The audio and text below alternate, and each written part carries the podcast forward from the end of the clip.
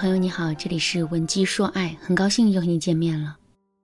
在婆婆和妈妈第十一期节目中啊，包贝尔作为飞行嘉宾到场，并且在节目中谈起了自己的家事。事情的起因是这样的：麦迪娜在聊天的过程中对包贝尔说：“下一季的婆婆和妈妈，你也可以来参加。”包贝尔却回答说：“之前邀请过我，反正就都拒绝了。”而且我也怕我太太跟我妈在一起。这句话一出口啊，人们纷纷嗅到了大瓜的味道。果然，包贝尔也没让人失望，大方的讲述了妻子包文婧被他和婆婆吓哭的事情。有一次，包贝尔早上起来给自己热了红烧肉吃，包贝尔的妈妈看到之后非常生气，于是啊，就直接把红烧肉扣到了垃圾桶里。为什么会这样呢？原来包贝尔的妈妈觉得大早上吃这么油腻的东西不健康，她担心这会损害包贝尔的身体。包贝尔真的很想吃红烧肉，而且他也不觉得早上吃红烧肉有什么问题，所以呢，他就跟妈妈理论了起来。再到后面啊，这种理论就变成了争吵，包贝尔和妈妈双双发怒，站在一边的包文婧啊，却被吓哭了。包文婧一边哭一边劝婆婆说。这是昨晚剩下的菜，老公热一热吃也没什么。没想到啊，包妈妈竟然非常严厉的来了一句：“你这样下去，你早晚死得快。”一盘红烧肉就能引发这么大的冲突，这一家三口在平时的相处状况可想而知了。所以，为了避免包文婧受委屈，包贝尔就想到了尽量减少这一对婆媳见面机会的方法。可是，婆媳之间的矛盾真的能靠逃避解决掉吗？很显然，答案是不能。一个相识相熟的邻居，我们尚且是低头不见抬头见呢，更何况是亲如母女的婆媳呢？所以，靠逃避解决不了问题，我们必须要直面婆媳之间的矛盾，并且用智慧把矛盾化解掉。只有这样，我们才能获得永远的安宁。具体的，我来教给大家两个方法。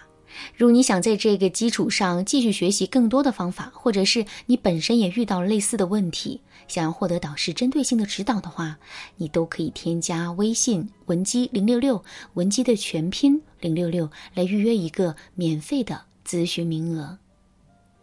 好，我们先说第一点，认清婆媳之间的关系，并且呢，打着爱的名义去处理问题。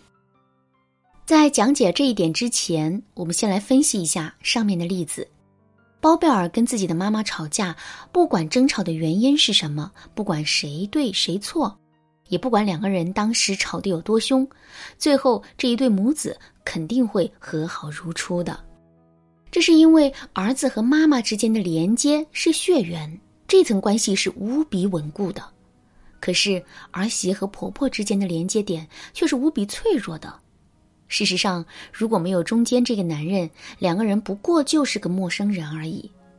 正是由于这一点的不同，我们会发现，同样的一个矛盾发生在儿子和妈妈之间，与它发生在儿媳和婆婆之间是完全不同的。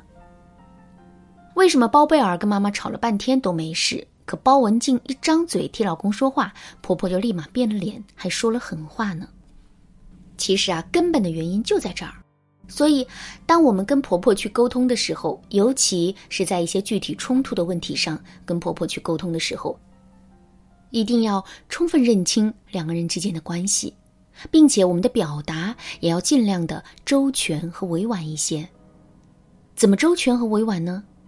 我来教给大家一个实用的方法：打着爱的名义去解读所有的事情。上面的例子中，面对包贝尔和妈妈的争吵，包文婧。站在道理的角度，坦诚地说出了自己的观点。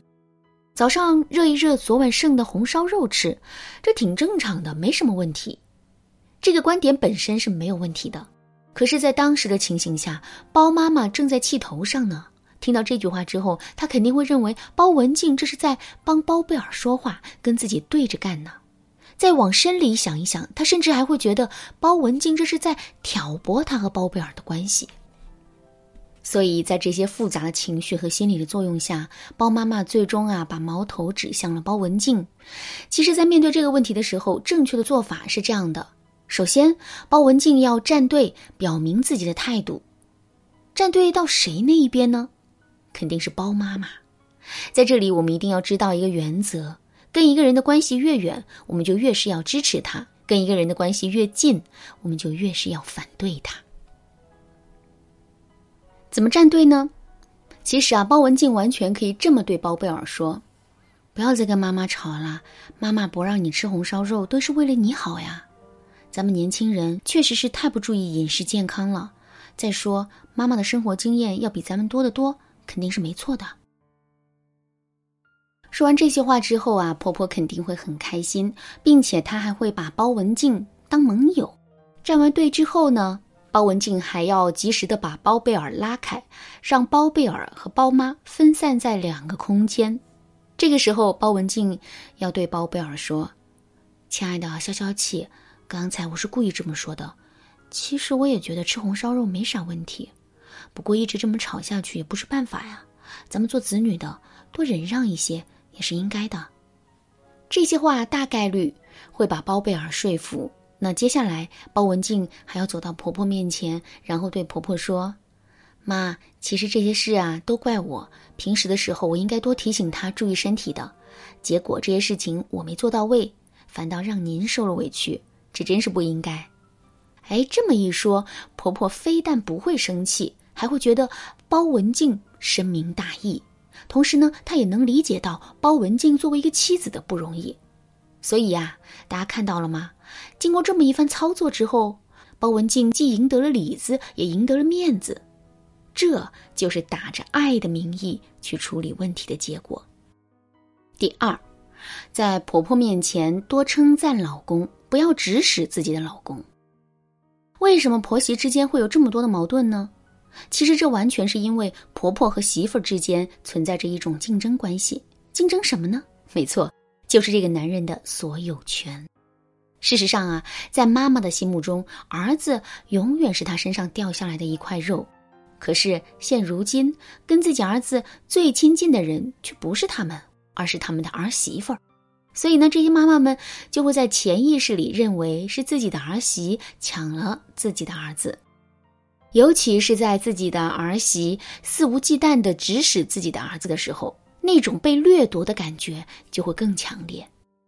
那我们再回到上面的例子来说，虽然当时的情况是包贝尔和包妈妈争吵在先，可最后的局面却变成了在早上能不能吃红烧肉这个问题上，包文静和婆婆站在了对立面，而且包贝尔是支持包文静的，自己的儿子听媳妇的话却不听自己的话，这是包妈妈很不能忍受的一个点。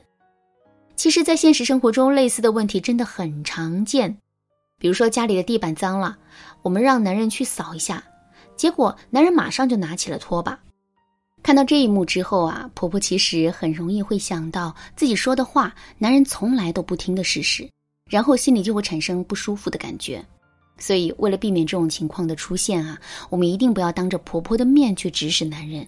相反，我们要经常夸一夸男人，表达对男人的崇拜之情。